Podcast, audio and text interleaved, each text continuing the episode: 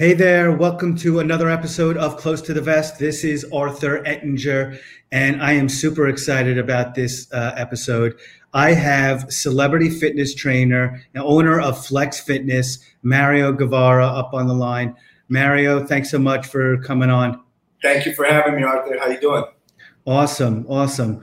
Sorry we can't be uh, together either in LA or New York, but uh, next time. So uh, yeah, we will soon. I'm going out there soon. Perfect. So, in a lot of my episodes, we talk about transformation. It's a relationship podcast.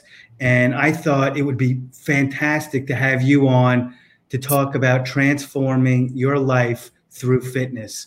Um, that is in so many realms, that is for an individual and especially for you, because you truly have transformed your life through fitness. And now you are this rock star celebrity fitness trainer.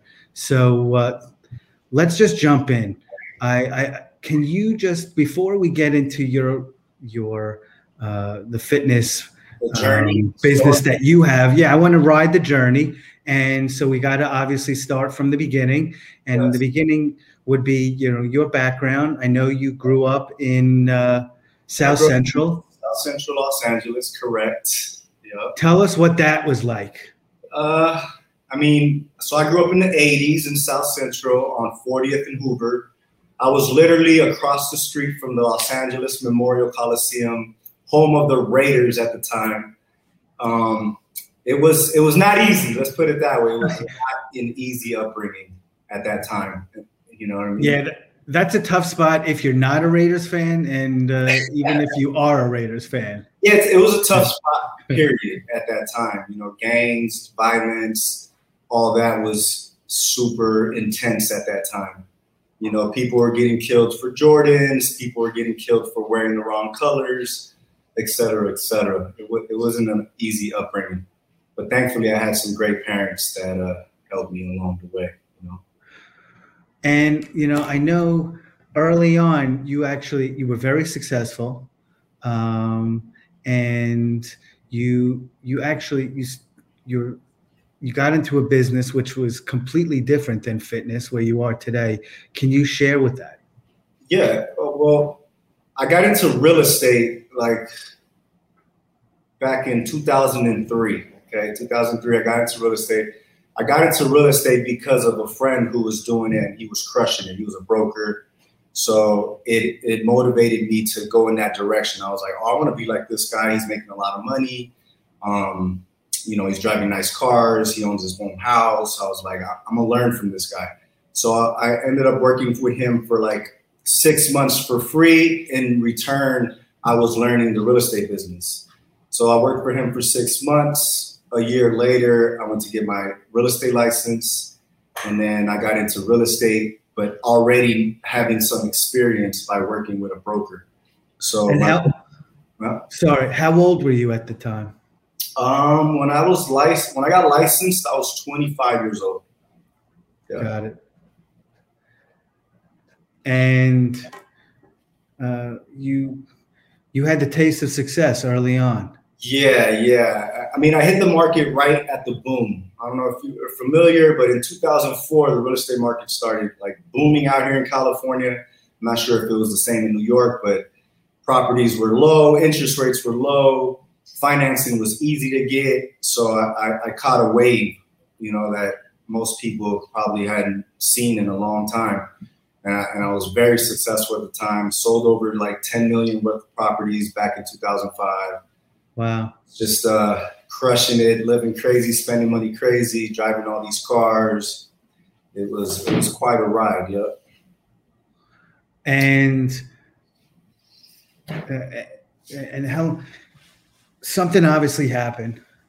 Um, yeah, well, well, so from 03, I got licensed in 03. Okay. Uh, the market crashed in 06. I was successful all the way up until 06. I didn't foresee the real estate market crashing the way it did. So towards the end of 05, early 06, I went heavy in buying properties that I was attempting to flip, to fix and flip. But since the market crashed and all the banks, you know, they started making it hard to get loans, I ended up having a ton of properties under my belt and a ton of mortgages under my belt. And I wasn't able to sell properties anymore like I was experiencing in the past. And it just it just all started crumbling after 06. And in 06, I, I went into one of my biggest transactions that I had at the time, which was this three unit building in North Hollywood that I was trying to buy off of a seller. The seller went out of the country. Long story short, it caused a, a lawsuit to happen against my company at the time, which was Nationwide Capital Investments LLC. And then that caused an audit. And then the audit found that I hadn't paid taxes in five years and et cetera, et cetera. So then there was a lawsuit and then there was an investigation and they were looking for me. And yeah, it was, it was three years of me living pretty much as a fugitive because they were trying to subpoena me to come to court for not paying taxes. And, and I avoided it for three years. And finally, in September 14th of 2009, I, w- I was arrested for tax evasion. Okay, and I know you know we talked offline. At some point, you end up um, going to prison. Yes, yes. Well, and September 14th, 2009. Okay, and so I want to get to that in a second, but there's something else that you shared with me, which is um, kind of, you know, it, it strikes me just because I can relate. Um, I know you lost your dad. Yes, same uh, year. Just, year I lost my dad, May 13, 2009.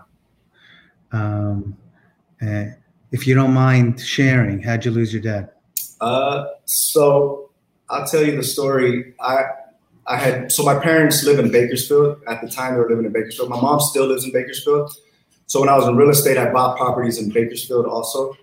My parents fell in love with this property that I bought that I was going to flip. I ended up letting them keep the property. So they stayed in there. I remodeled it for them, et cetera, et cetera. So my parents would come visit me out here in LA on the weekends. Um, so this was in 2009 probably May 10th, Sunday, or May 11th, because my dad passed away on the 13th, three days later.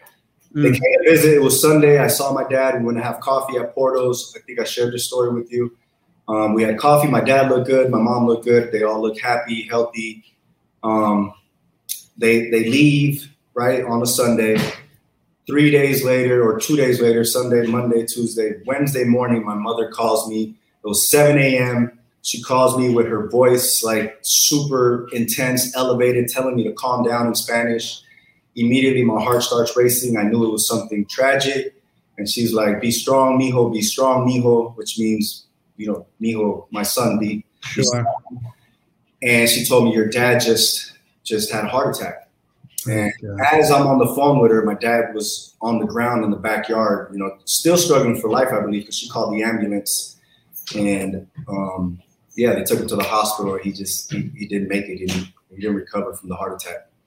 I am so sorry, man. I you know I yeah, say this all the time. I, have been there. and My dad had heart complications, which resulted in him passing away, and uh, we're in a we're in a an awful club with some pretty amazing members. Yes. So, yes. Um, can you before I, I really I I really want to get into the the prison part of your journey.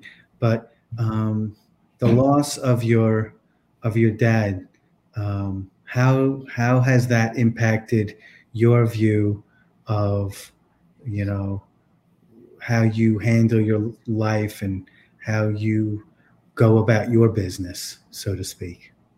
Well, I mean, losing my father really intensified my motivation to succeed and to to make him proud or to make my family proud as well. And obviously, he left my mom behind, left my sister behind. So I feel a, a more of a responsibility to take care of my mother and take care of my sister and her kids. You know. Sure. And um, are you close with your mom now?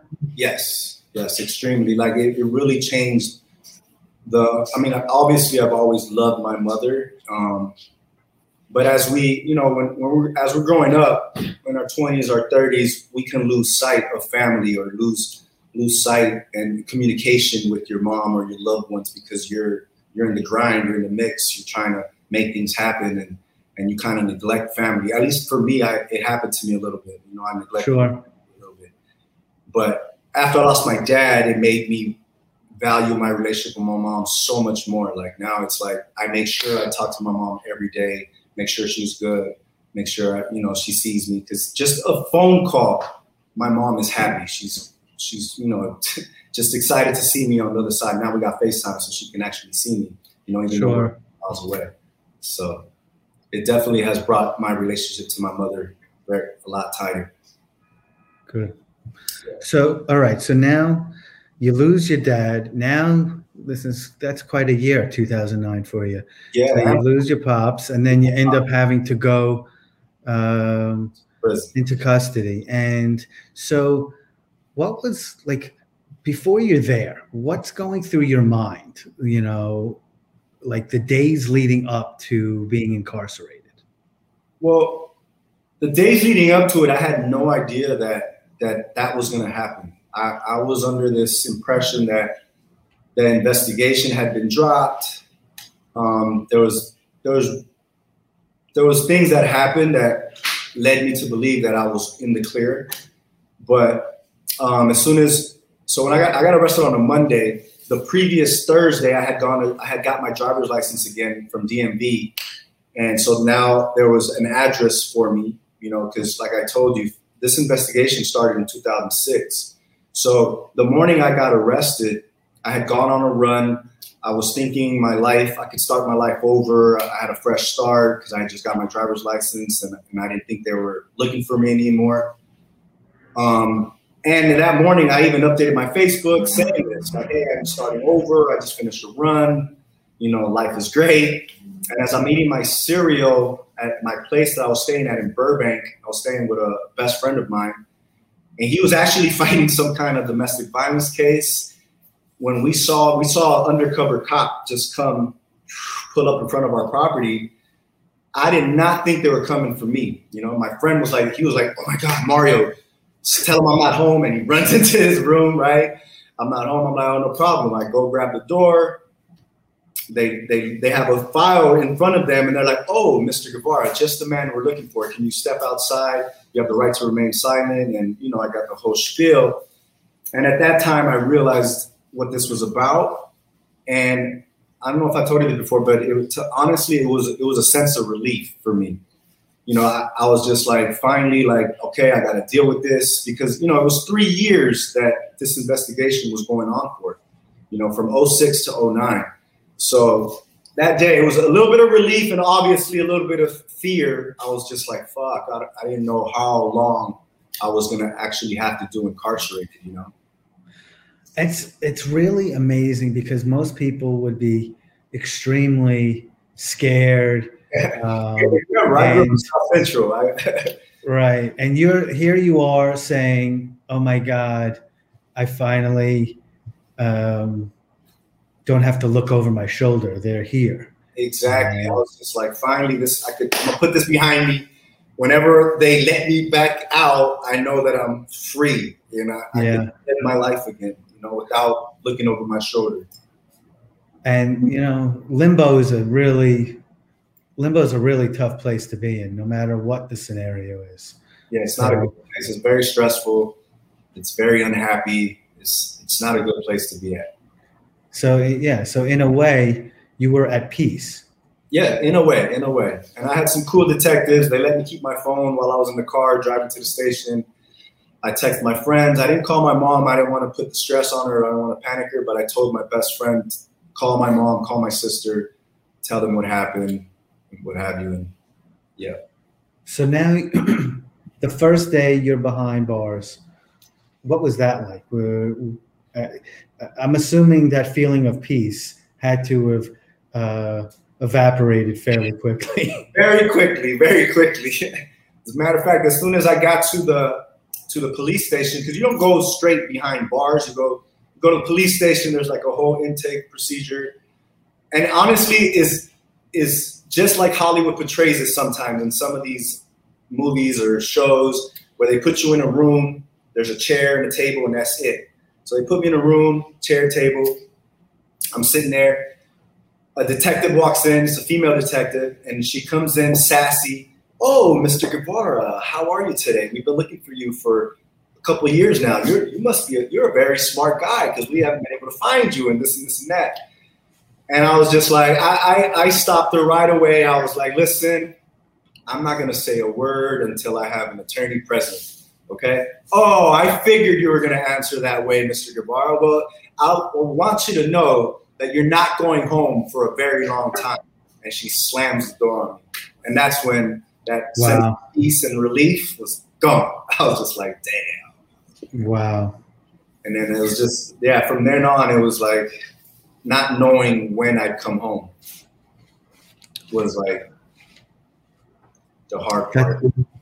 And so, you know, we hear stories all the time. You mentioned you know Hollywood and you see in movies people yeah. make a transformation. You yeah. literally had a transformation in prison. Yes. yes. So I'd love for you to share uh, that transformation um, because, as I understand it, your incarceration, uh, your prison time, truly has, you know, made you uh, the person you are today. Definitely changed my life, and it definitely made me who I am today. When I when I was when I got arrested, I was 200 pounds. Okay, think about it. It was I've always been fit. I've always been an athlete, all that. But I was in a relationship back then. My girlfriend at the time would not like me to go to the gym. You know what I mean? She was insecure. I don't know, whatever the case may be. She thought I was trying to. So, so wait a second. So you have a girlfriend who doesn't want you to go to the gym? Can you just? Yeah, like she. What was the reason behind that? Like like I'm trying to pick up on girls at the gym type shit. Oh, I got it. And then it's like, and I like to spend. I don't like to have a limit. I'm not just at the gym for an hour. I could be at the gym for two hours, three hours, because I, I work out. I'll play some basketball, run some full courts. The girlfriend, of course, thinking other things. You know what I mean? Right. So it was like I'm I'm cooking.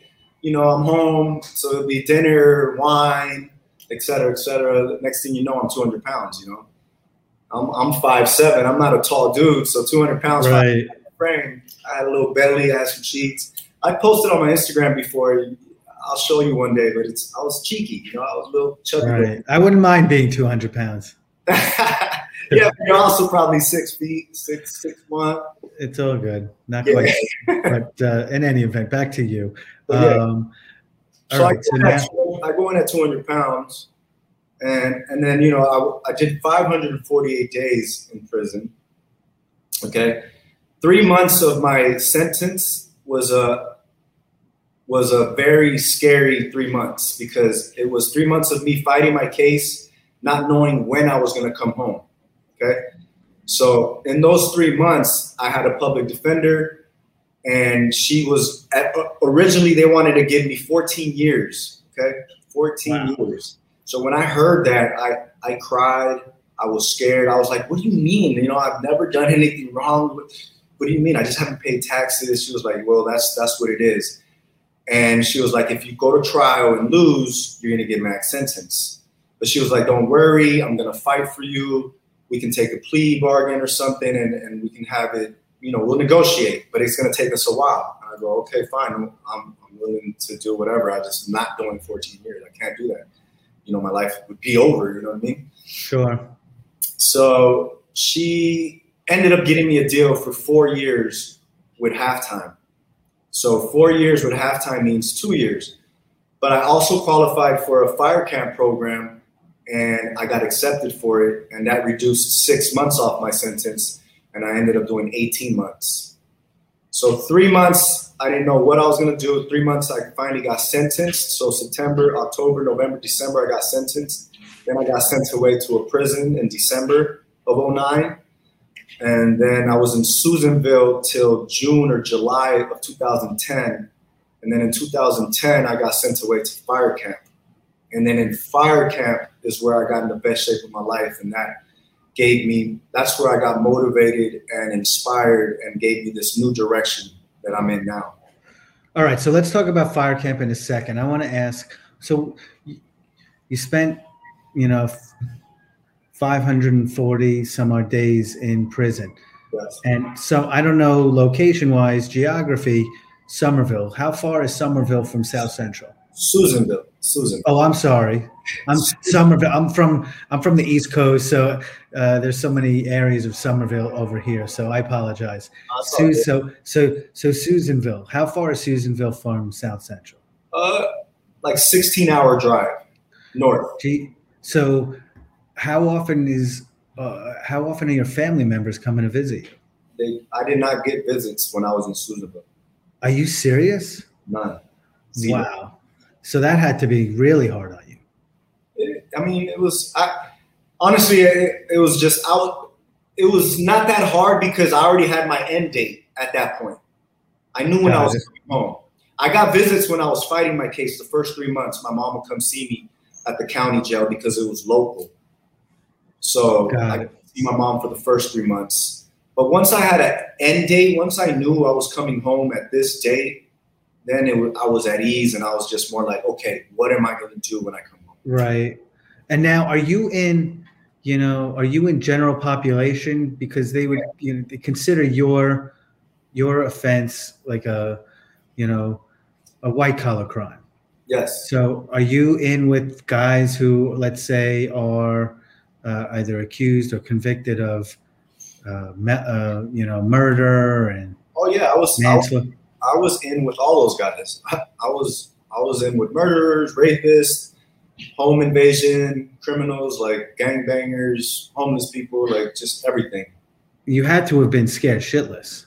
I mean, yes and no. See, what you don't understand, like when you're in prison, so prison is very is segregated, and and in California, there's uh like four groups. There's Southsiders, there's Paisas, whites, blacks. That's four groups, okay. And then the fifth group, they they call others, and then obviously there's protective custody, which which we don't hang around with because that's not part of the general population Right.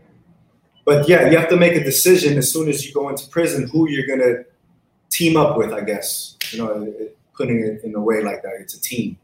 So me knowing, you know, I grew up in South Central. I I've never been in a gang, but I've had gang member friends. I've had friends that had been to prison and been in these situations, so I kind of knew what I had to do. So I, I teamed up with the Southsiders. Once you team up with someone, then it's like family. They embrace you. They tell you the rules of how it works. Like there's sinks specifically for our group. There's toilets specific, specifically for our group. When certain races in the shower, we can't be in the shower. It's it's just it's crazy. Wow. That's that's Oh. wild. Yeah, it's a whole. There's they have their own world and their own politics, their own Sure. that you gotta abide by. And so let's let's now focus on fire camp. What's fire camp? Fire Camp is a program that they have for nonviolent criminals that allows you to do some work and reduce your time in prison. So I was essentially a firefighter. You know, I was awesome. fighting wildlife fires. I went through a two week program, physical training, and actually like college credit fire training at Lassen, Lassen County Community College. So during your time in in prison, you're actually you learned and you got trained to be A firefighter. five. That's Yeah. awesome, man. it was a, it's a great program and and like i said that being in that program is where i really transformed my life. And so you would go out into the public and like and help fight like the California wildfires? yes yes. My crew wouldn't go to parks and stuff because also we had jobs. So i worked at a log mill and i was a, a log miller. So my crew would go out into the forest we'll cut big redwood trees down bring them back to the log mill and make it usable wood and then make park benches or make useful things for for uh, recreational parks in the community. Wow. And other That's amazing. yeah, other crews would go out in the public and clean the parks or clean the community. And we would get paid. We'd get paid like a dollar an hour for for this work that we did. And does everybody do this or is this just something you wanted to do? I wanted to do it obviously because I knew I could get six months off my sentence. Sure. It's available for all non-violent um, crime offenders or whatever, and first timers too.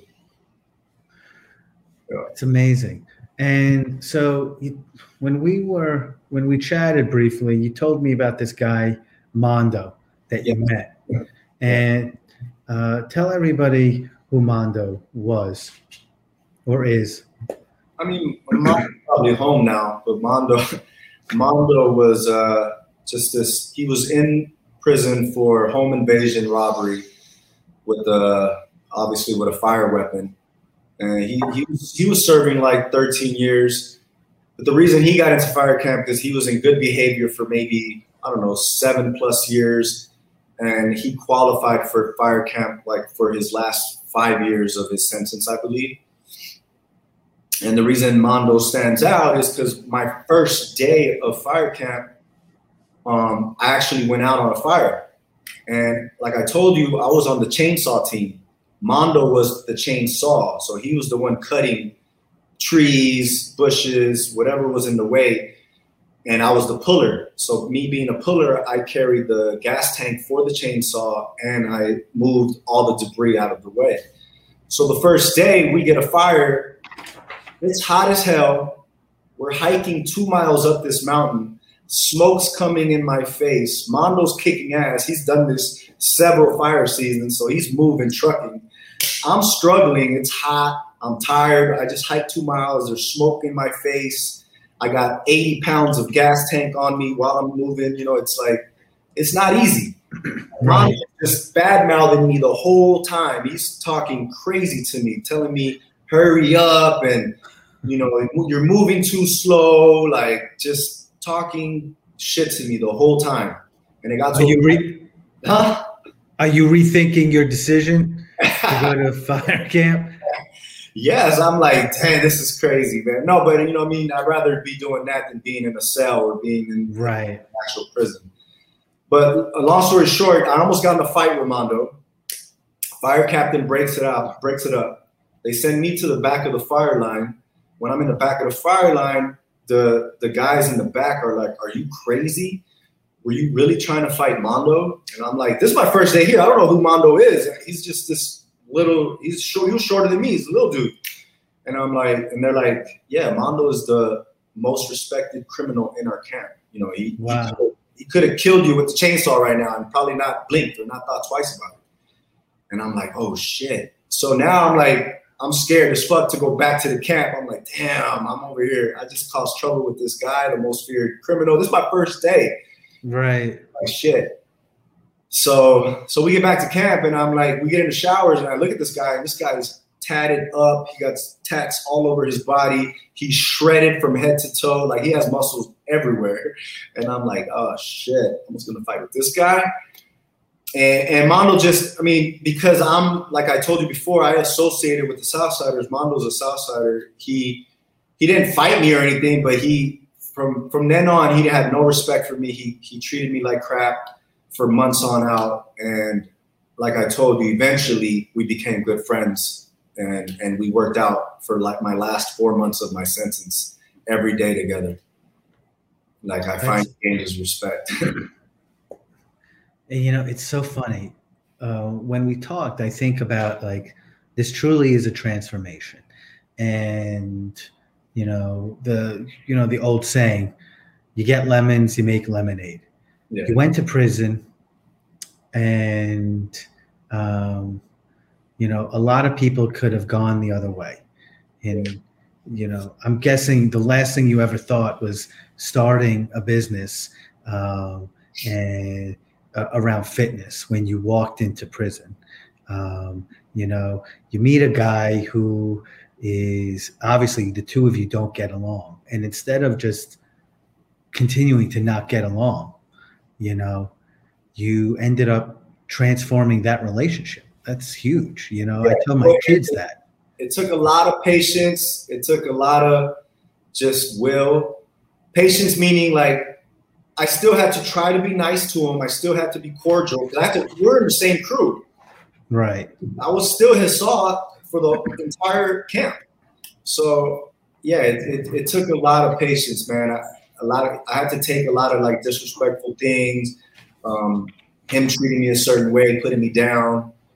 But at the end of the day, like I said, I already knew in my head, April 8th, 2011, I'm coming home. So at all costs, I wanted to keep at peace with everyone. So I, I was just like, look, I'm going to continue just being me, working hard. And he saw that. And then eventually, like I said, I, tra- I changed his opinion of me and we became friends and we ended up training together every day. I was like, look, I want to be, I want to be swole like you. I want to be strong and cut like you. Let's work out together, blah, blah, blah. And he's like, okay, listen, you got four months before you get to go home.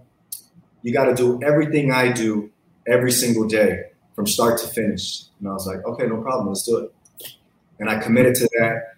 And, and this guy was all about hard work. This guy was responsible for this garden that was like a football field, huge, big. He, he had to plant stuff in there. We had to turn over the soil. So we would take our work like workouts. So we work from 8.30 to 4.30, go balls out hard. And then our workout time was like from 6 to 7 every single day. And I just do whatever he asked me to do. That's amazing. Yeah. You know, you could have just kept your distance after that altercation and you just you did the exact opposite and yeah. next thing you know, you're your buddies and yeah, and paving the way for your future. Yeah.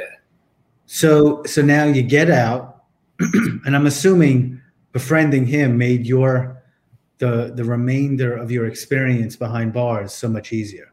Oh yeah. Well, fire camp did. Fire camp most definitely did. Think about you're in a in a prison or a, a yeah in a cell environment, right, or in a dorm, with inmates, with a TV room, no weight room, and you got limited yard time. So for the three hours of the day, you get to be outside roaming around and talking to people. I could run laps, I could do pull ups, stuff like that, because there was a pull up bar, dip bar, some benches. But it was like three hours of, of playtime outdoors. Then the rest, what is that, 21 hours, you're in a dorm. Right. And, and obviously you got lunchtime where you could go to the cafeteria and all that. Sure. Yeah, I get it. Yeah. Um, and then camp, yeah. camp life. Now I'm eating what the fire captains eat. I'm eating. It's there's no walls. There's no barbed wire. I'm in the forest. I got my own little cubicle, you know, space. I had access to a library, a weight room, basketball court, baseball nice. field. Yeah, it was it was amazing. yeah, you, you, transformed your experience in prison. Yeah. That's awesome. And so, okay, so now April 8th, 2001, you get out. 11. That, 2000, sorry, 2011. Then what? Um, I'm, I'm hitting I'm hitting the streets like a bull, like like like they open the doors and I'm this raging bull, just ready for for everything. I was like, okay, I knew I had already set up like a photo shoot for my new fitness business. At that time, uh, it was called myvirtualtrainers.com. That was my initial idea. Um, my virtual trainers was because I figured, you know, I'm only one person, but I wanted to try to reach as many people as I could. So I figured I could start by one-on-one training, but I want to start an online community where I can reach, you know, millions of people or, or just expand my reach. So, so the, you so you already knew before you got out of prison that this was you were gonna as soon as you got out, I'm gonna jump on training. this on run. I was gonna start training. Yeah, I was gonna start training. Awesome. Yeah. And uh, so, what steps do you do? So it, it, it wasn't an easy. It was not an easy um, journey because when I got out, obviously I'm, I'm with zero, I'm at zero. I didn't have a place to live. Um, uh, but I had I had two two options. I could live with my sister and her brand new baby and my brother-in-law, right, in the valley somewhere, or I live in Toluca Lake with a friend, but who was not doing like he was he was doing illegal activities. So it, it was like putting me fresh out of prison. So you know when you get out of prison, you're still like in a I think it was a one year probation type period or sure months. I still have to check into someone and et cetera, et cetera. So immediately that was a little bit of a, a mistake by me by taking the Toluca Lake route. Right. You know, but it was just a more comfortable route. It was like he was offering me a room. I didn't have to pay rent, but I was putting myself at risk by being in a place where there was a lot of illegal activities going on. Yeah, that's probably not the smartest move to. No, it wasn't, and it, and, it, and it, honestly, it slowed my my process of to get to where I'm at today. Like it, it stalled it for a year. Like I was doing it, but at the same time, it was like I had to I had to do what he wanted me to do, kind of. You know, understand? Like because I felt I felt obligated to help him do stuff. So it's not like I could just go out and be gone all day and try to train people. It, it, it was just it was awkward. It was I was in a negative space, you know, and, and, and it didn't allow me to grow until until I left that situation and really was like pretty much homeless. Like I was living out of a car. I was living like on the streets. Sometimes I would spend the night at, at a spa and I'd pay like 25 bucks. And you know, spas, Korean spas have like a sleeping area. So I'd sleep there, wake up at 5 a.m., get in a hot sauna, shower, and then take a, the subway to back to Hollywood where, where I had a gym I could train. Wow. And I was doing that for I was doing that in 2012 for about six months. And like couch hopping, spending the night at, at people's homes. And then in 2013, I finally got like my own place and did you ever think like, oh man, I'm living on, I'm homeless. I don't have any place to stay. Why am I doing this? I should be doing something else. Maybe I'll go back to real estate. No, man, because honestly, like I said, when I made the decision to live, live in Toluca Lake and put myself in that negative space, I noticed the struggle and how hard it was to just to try to build my my um, training business now. But the moment I left, positive things started happening, right? So my first day out and being like on my own and not living in that comfortable apartment, I meet this girl who had a place to, for me to train at now, as opposed to me training like at parks or at LA Fitness or 24 Hour Fitness, places where I wasn't even supposed to be training because I wasn't one of their trainers. Sure. So I met this girl who had a, her own studio. Well, she worked at a studio on Highland and Franklin, and she's like, they need trainers. So to me, it was like an immediate sign, like that I'm doing the right thing, you know, by by just stepping out and having faith. I, am a Christian, so I believe in God. So I, I feel like He was like assuring me that things are going to be okay, you know, because man, when I when I walked, she when I met her at Runyon, and the next day I met her at the studio, I was like, wow, I was like, this is perfect. Like I can train right. here. I was like, hell yeah, let's do this. And and, and when do you start Flex Lab? Uh, that didn't come till about two years after that in 2014. Well, I started Flex Fitness as a business in 2014. Flex Lab, like this place, I just got this in during COVID last year in September. Oh wow! Yeah, oh, we'll talk. We'll talk about that in a second. Yeah. So at some point you blow up, you start having, you know, uh, you start training yeah. celebrities. Yeah, well, so look, when I got the studio, right, I'm, I now have, I got to audition. I did like two classes for this guy, Mario. His name was Mario too, the guy that owned the gym. I ran two classes for him. The the people in the class loved me, loved the class. So Mario's like, you're hired. So all I had to do was teach these two classes Tuesdays and Thursday nights and then I was able to train clients on my own, so I can tell people to come train with me. And at this gym, a year later, so I'm building my my business. I'm, I'm only charging like 25 $30 an hour at the time, just trying to build the brand, just trying to build my business and my clientele. A year later, um, Puff Daddy, Sean Combs, okay, he opens up his uh, TV network called Revolt TV across the street from this gym where I'm at. And he actually walked into my studio when I'm in there by myself, right? And he's introducing himself. He's like, "Hey, I'm Sean Combs, Puff Daddy." I'm like, "Man, I know who you are." da da da. He's like, "Hey, I'm just coming, introducing myself because I'm opening up my new TV network called Revolt TV, et cetera, et cetera." We take a picture together. I'm like, "Great to meet you," and I, I offer him to come train with me. He said yes, he'll come. He never came, but what he did do was he told all his employees about my gym where I was training at. So that got me going a little bit. That got me like more clientele.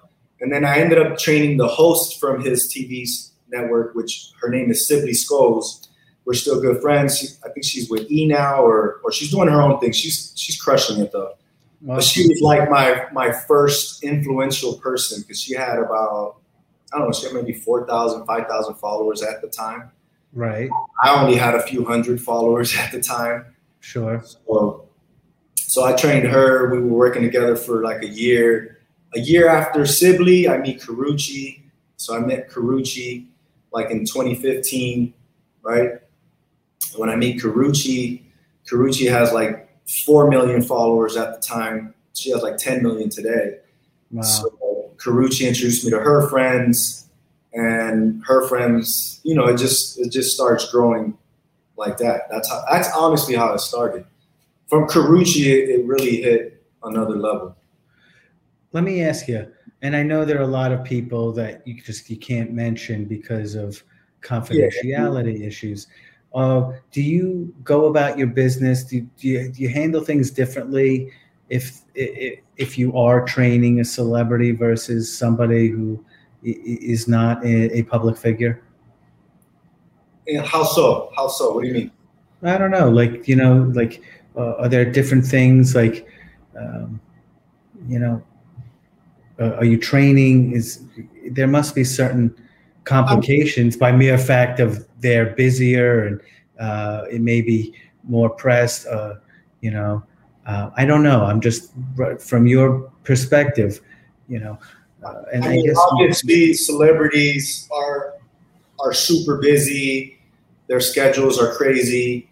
Um, a lot of times I got to deal with assistants. Um, I have to be flexible when I take on a celebrity because they can literally reschedule last minute and it throws sure. Me. But I mean, I make it clear to everyone that trains with me that you know sometimes it's tough when I have to take on a celebrity. They have to be flexible with my. With sure.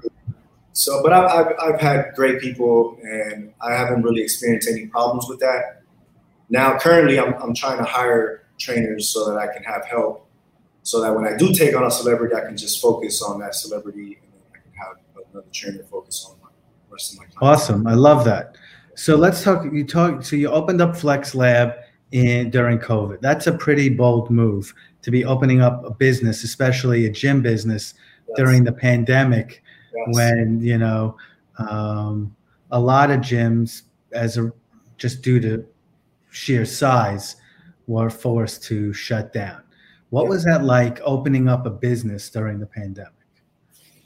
Um, it was, it was, it, it was good. It was, it was exciting. It was, it was a smooth transition because, so my business is located in this big building in Hollywood called the Eastown. Okay. It's a loft that I created the first floor to be my private fitness studio. And I live actually upstairs. I've been living in this, I've been living in this building for four years. Okay. Four years. And I was training out of the gym here that the gym that the building provides. But that's, you know, it's not, it's not private. It's not, um, it's not the vibe I want. It's sure. It's different. So I and I struggled with complaints of residents or I don't know other trainers complaining because I'd be in there all day. Um, you know, I've been I'm used to training about nine to ten people every single day. You know, wow, super busy. So it, it was hard. I got threatened to get evicted from this building before, et cetera, et cetera. So last year, one day, I'm walking here through here at night, and this unit was lit up at night all the windows were open. I can't. Well, you see my door entry. There's a window there. Sure. It's all windows there. So it was all open, and I and I look in, and I'm like, wow, that's my gym right there. I was like, that is my gym right there. You had the vision. Oh my god, I had the vision. I was like, this is what I've been looking for. You know, because I've been wanting to find a space for forever previously to this. So I was like, that's my gym. I don't care the next day, I go to the leasing office. I'm like, listen, I saw a unit. It's 3006. It's empty. I want that unit. What do I need to do? And they're like, well, your lease isn't up till October. So we can't. If you do, you have to pay extra fee. Blah blah blah. I'm like, listen, I don't care what it takes. I'm gonna write you guys a check right now. Hold it for me. I want that unit. And I ended up making it work. They didn't charge me no break the lease fee because my my lease was going to be up in a, like one month. So I was able to secure the space. After I secured the space, I, I, a friend of mine, Sarah, helped me like with the design look, and I hired the people, and it took it took about four weeks to get it all done. It's awesome, man. Well, like kudos to you because most businesses were shutting their doors or doing nothing, and I, here you are creating a business. So that's awesome. Um, and it has to have gotten just even more busy now that uh, yeah. restrictions are being, you know, lifted and people are going back to uh, yeah. like normal life as we know it. Um, so that's great, man. Um, so a lot of people struggle with weight and appearance, especially out in LA, you know, and um, people are really good about excuses. I know I struggle with that um, and working out. What do you say to those people who say that, listen, Mario, I can't do it, or, you know, this is really, I'm never going to look like that. What do you say to those people? Uh, I honestly, I, I encourage those people not first of all, I don't allow people to use I can't or it's too hard. Like I refuse to allow them to speak like that. I, am like, listen, this this is just you versus you. You can do this as long as you're a little stronger than you were yesterday. You've made progress. You're doing great. You know what I mean? Like I, I just try to tell people, like, look, it's not. I tell them straight up, it's not going to be easy, but I promise you, you're going to feel better after you finish there has to be days. You're a human being just like everybody else. Yes. There has to be days when you wake up and you say, you know what? I don't want to fucking work out. I don't want to eat chicken, uh, you know, and vegetables or piece of fish. I want to go eat pizza. I want to go have In-N-Out Burger. And I do, and I do, and I do. I do those things. I, I will have a day where I'll have pizza or I'll have an In-N-Out Burger. I don't tell you, I don't discourage people not to do that, you know. Now, doing it every day, that's a different story. You know? Right, sure. do that every day. I mean, honestly, I don't I don't have days like that anymore because I, I love what I'm doing. I'm extremely passionate about what I'm doing, and I feel responsible for everyone I'm working with. So, like for me, is if I start the day like that, guess what? Everyone that comes in here is going to feel that, and they're not going to give me their best effort. But that's a, so, so that's a really interesting issue. So you wake up and now you're like, shit, I really don't want to do this because we all feel that way. Anyone who says, you know, that yeah. they don't, they're just bullshit artists. I agree with you 100%. So now you're downstairs and let's say you're just, you're off, you know, uh, how are you able to like push through that to be the best Mario and to be the best trainer for your clients? Well, I, I think of all everything I've been through. I think of all the tough times, all the the hard work I put in to get here. I think about my dad. I think about I have my little dad's voice. Like my dad would tell me, no, no, no, no, no, like in Spanish, ¿qué, qué, qué pasa? Go, you know, like my dad would push. Right. Like he'd be like, you can't be lazy. Like, are you crazy? Like, so I just, I just use a lot of my past to to shake me off and just get me get me focused. Sure. And do you ever do you ever have chance when like let's say a client says to you, Yeah, I really don't want to work out today. What do you say to them? I, I have that. Matter of fact, I had that last week. She uh, I had a client, I won't say her name, but she came in, she's like, Listen, I don't really feel like working out today. I've had a bad day. Da, da, da. I'm like, okay, okay, no problem. No problem. We're not gonna work out. We're not going to gym. We're gonna go on a hike. And I take them on a hike and and I it's still a workout. You know, I, still make them maybe push a little bit, jog for 20 seconds, but I talk to them, I see what's going on, and after the hike, they're like, "Oh my god, thank you so much! I feel so much better." And then they'll come back the next day and kill it in the gym. I love it, man. Changing up the scenery. Yeah, yeah, exactly. Because sometimes the gym could be super hard for someone who really doesn't like working out to begin with, And now if they're having a bad day, they really don't want to be in here. But if you you, you got them outside, fresh air, you know what I mean? A little sweat outside, it changes their whole vibe up immediately. I love it. You're not changing. You're not just transforming their their body, their physical being, but also their mental being. It's amazing. It's also it's up here. It's up here. Totally. Yeah. And so, um, if you could say something to the old Mario, the Mario that just went to prison, or right before he was going to prison, um, the Mario that was down in the dumps years ago, what would you say to him? Uh, I would just tell him, be patient, work hard, okay, and, and, be honest to yourself. That's what I tell him. Be patient, work hard, be honest to yourself, and never give up. It's awesome advice for everybody. And is there is there anything that you, Mario, want to accomplish that you haven't done just yet? Um, that I haven't done yet. I mean, look, my my end goal is to have to help as many people as I can to to feel this empowerment of being fit, you know, of, of, of wanting to work out every day, of of wanting to be your best, the best version of yourself. You know, I believe like everyone, look, we're only here one time as far as we know, right? We're only alive and on this earth one time. So why not live it every single day to the best of your ability? Amen, man. So that's honestly my end goal. That's why I want Flex all over the world. We're gonna do Flex New York soon. I'm gonna talk to you. There you go. of you course, know? man. That's yeah, yeah. I love it. Um, you know, and just tying the loop on this, what would you say? You know, there are a lot of people, as I mentioned when we started this podcast, there's a lot of people who listen to these episodes who are going through transition. They're in a bad relationship. They may be going through a divorce or contemplating. Um, what would you say to them?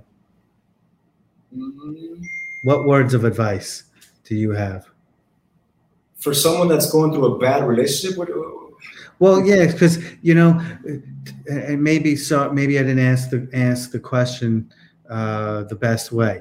You know, I'm a firm believer that if you're having a tough time, there are a lot of ways to heal yourself and to uh, take care of yourself, self care.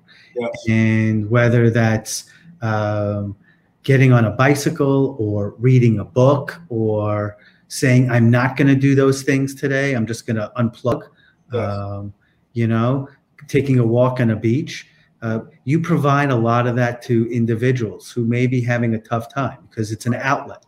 Right. You know, working out is still an outlet, and it it uh, you know creates endorphins and it Definitely. gives a high.